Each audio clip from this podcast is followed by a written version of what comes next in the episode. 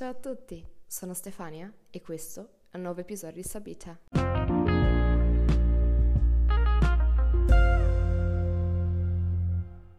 Buongiorno e bentornati.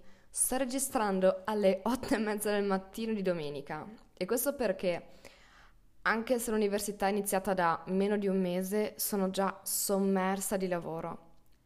Comunque, spero stiate tutti bene, ma soprattutto spero siate pronti a concludere il discorso sulle app per imparare le lingue. So che ce ne sono molte altre delle quali si potrebbe parlare, ma direi che 2 episodi su questo argomento sono più che sufficienti, vero? Ad ogni modo, aspetto con ansia i vostri commenti e i vostri pareri, perché magari grazie a voi scoprirò app utilissime.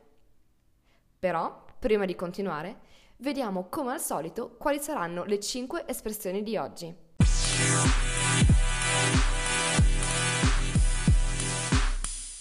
Tra le espressioni di oggi troviamo mettersi in contatto, sfruttare, prendere con le pinze, avere secondi fini e per concludere scaricare e disinstallare. Buon ascolto!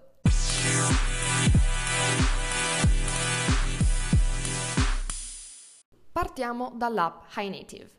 È un'app creata dagli sviluppatori di Langate, ovvero un sito web sul quale è possibile scrivere dei test in lingua straniera e farseli poi correggere da dei madrelingua. Pensate che l'idea è nata da uno studente. Scusate, ma non pronuncerò il nome perché è un nome cinese e non saprei davvero come dirlo e non voglio offendere nessuno. Ma insomma, il punto è l'idea è venuta a qualcuno come noi. Purtroppo però, siccome il sito ha raggiunto il numero massimo di utenti, o meglio, per il momento non accettano di nuovi, è stata creata quest'app per smartphone che secondo me è persino meglio del sito, perché non è possibile solo scrivere testi e farseli correggere, ma anche farsi correggere la pronuncia, fare domande di cultura e grammatica, chiedere delle traduzioni. E tutto questo mettendosi in contatto direttamente con le madrelingua. Quindi, secondo me, è una risorsa utilissima da sfruttare il più possibile. Vediamo quindi quali sono i vari vantaggi di quest'app, a mio parere perlomeno. Allora, una cosa secondo me molto valida è che appunto mette in contatto gli studenti di una certa lingua con dei veri madrelingua, che quindi possono offrire un supporto maggiore rispetto ad altre risorse sul web. È anche vero che in casi molto molto rari non c'è alcuna risposta, perché ovviamente le domande, i post sono tantissimi e a volte alcuni di questi vengono in un certo senso persi tra la moltitudine di post. Però, almeno per quanto riguarda la mia esperienza, ho avuto risposte nel 99% dei casi. Quindi da quel punto di vista un aiuto è praticamente assicurato, anche se magari non immediato. Per quanto riguarda l'interfaccia, è un'interfaccia in realtà molto semplice, molto intuitiva, capirete in pochissimo tempo come si usa l'app. E una cosa che ho gradito molto è che l'interfaccia non sia troppo simile a quella di un social network. E questo perché almeno per quanto mi riguarda, avere un sito, avere un'app per studiare le lingue, per imparare le lingue, che sia troppo simile ad un social network mi distrae tantissimo. Quindi inserire cose come le chat o cose del genere veramente mi distraggono tantissimo. Invece l'interfaccia di HiNative secondo me è molto funzionale e quindi permette di sfruttarla al meglio senza perdere tempo in cose inutili o superflue. Probabilmente adesso vi starete chiedendo: d'accordo, ma c'è qualcosa che non va? C'è qualcosa che non funziona in quest'app? Sì, preparatevi perché è un'app dalle dimensioni abbastanza gigantesche. Vi occuperà un sacco di spazio nella memoria del cellulare e questo è un problema, diciamo, tecnico. Invece, dal punto di vista della funzionalità, dell'efficacia, c'è da ricordare che nella maggior parte dei casi le persone che vi rispondono non sono insegnanti, sono persone normali che hanno ricevuto un tipo di educazione diversa gli uni dagli altri e che quindi in alcuni casi possono non essere completamente affidabili.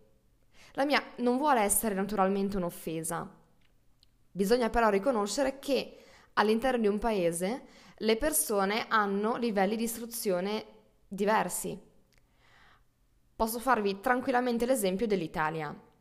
Ci sono madrelingua che non sanno usare il congiuntivo e in alcuni casi fanno errori anche gravi. Per cui capite che se chiedete a queste persone di correggervi un testo in cui avete usato in modo errato il congiuntivo, loro non si accorgeranno dell'errore. Quindi ciò che vi conviene fare è cercare poi una conferma da qualche altra parte, sia che si tratti di libri o di siti internet. Insomma, verificare che ci sia scritto quello che vi è stato detto anche da qualche altra parte. Riassumendo, HiNative è un ottimo strumento da utilizzare perché potete ottenere risposte ai vostri dubbi in poco tempo e da madrelingua. Ricordatevi però di prendere sempre con le pinze quello che vi viene detto. Passiamo ora all'ultima tipologia di app. Qua non parlerò solo di un'app ma di un gruppo, ovvero le app come Tandem, HelloTalk e Speaky. In che cosa consistono? Sono in sostanza dei social network per persone che studiano lingue straniere. Nel primissimo episodio vi avevo detto che è fondamentale avere a che fare con madrelingua per migliorare efficacemente, effettivamente in una lingua straniera, e queste app ve ne danno la possibilità. Sono utili però fino a un certo punto. Vediamo perché. Innanzitutto vi verrà chiesto di creare un profilo personale. Dovrete metterci una vostra foto, il vostro nome, l'età, sesso, origine, dove abitate, i vostri hobby, quali lingue parlate, quali vorreste imparare, insomma una sorta di identikit. Detto ciò, vi verranno proposte delle persone che vi potrebbero interessare, nel senso che parlano la lingua che volete imparare e vorrebbero imparare la vostra lingua. E fin qua va tutto bene. Il problema qual è? È che spesso si incontrano persone che non cercano dei cosiddetti tandem partner per studiare, come dovrebbe essere in teoria, ma in base all'aspetto fisico.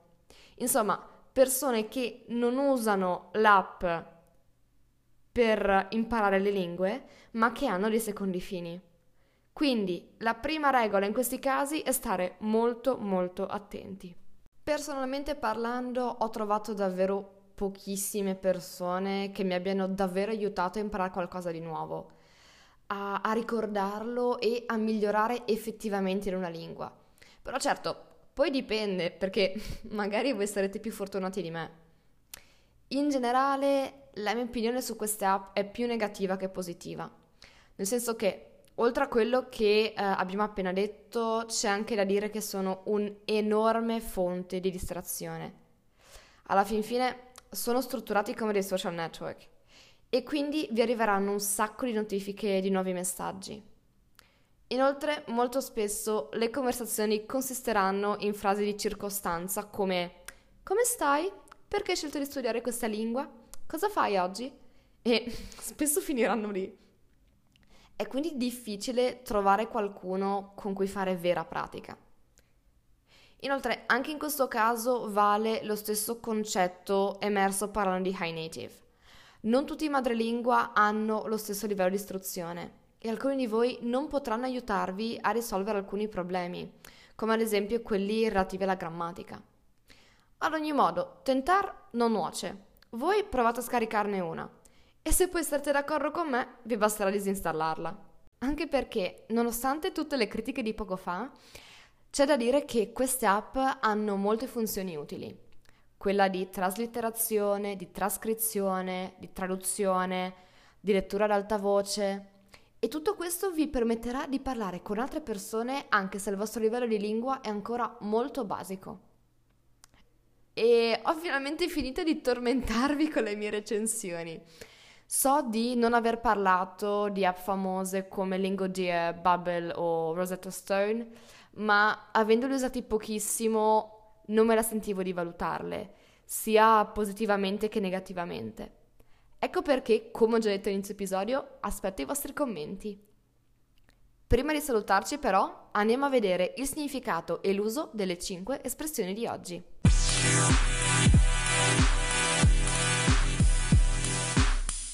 L'espressione numero 1 è mettersi in contatto, in inglese to get in contact with.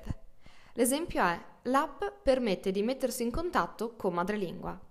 Significa contattare qualcuno, solitamente tramite email, messaggi, insomma non tanto di persona ma con qualcosa di scritto.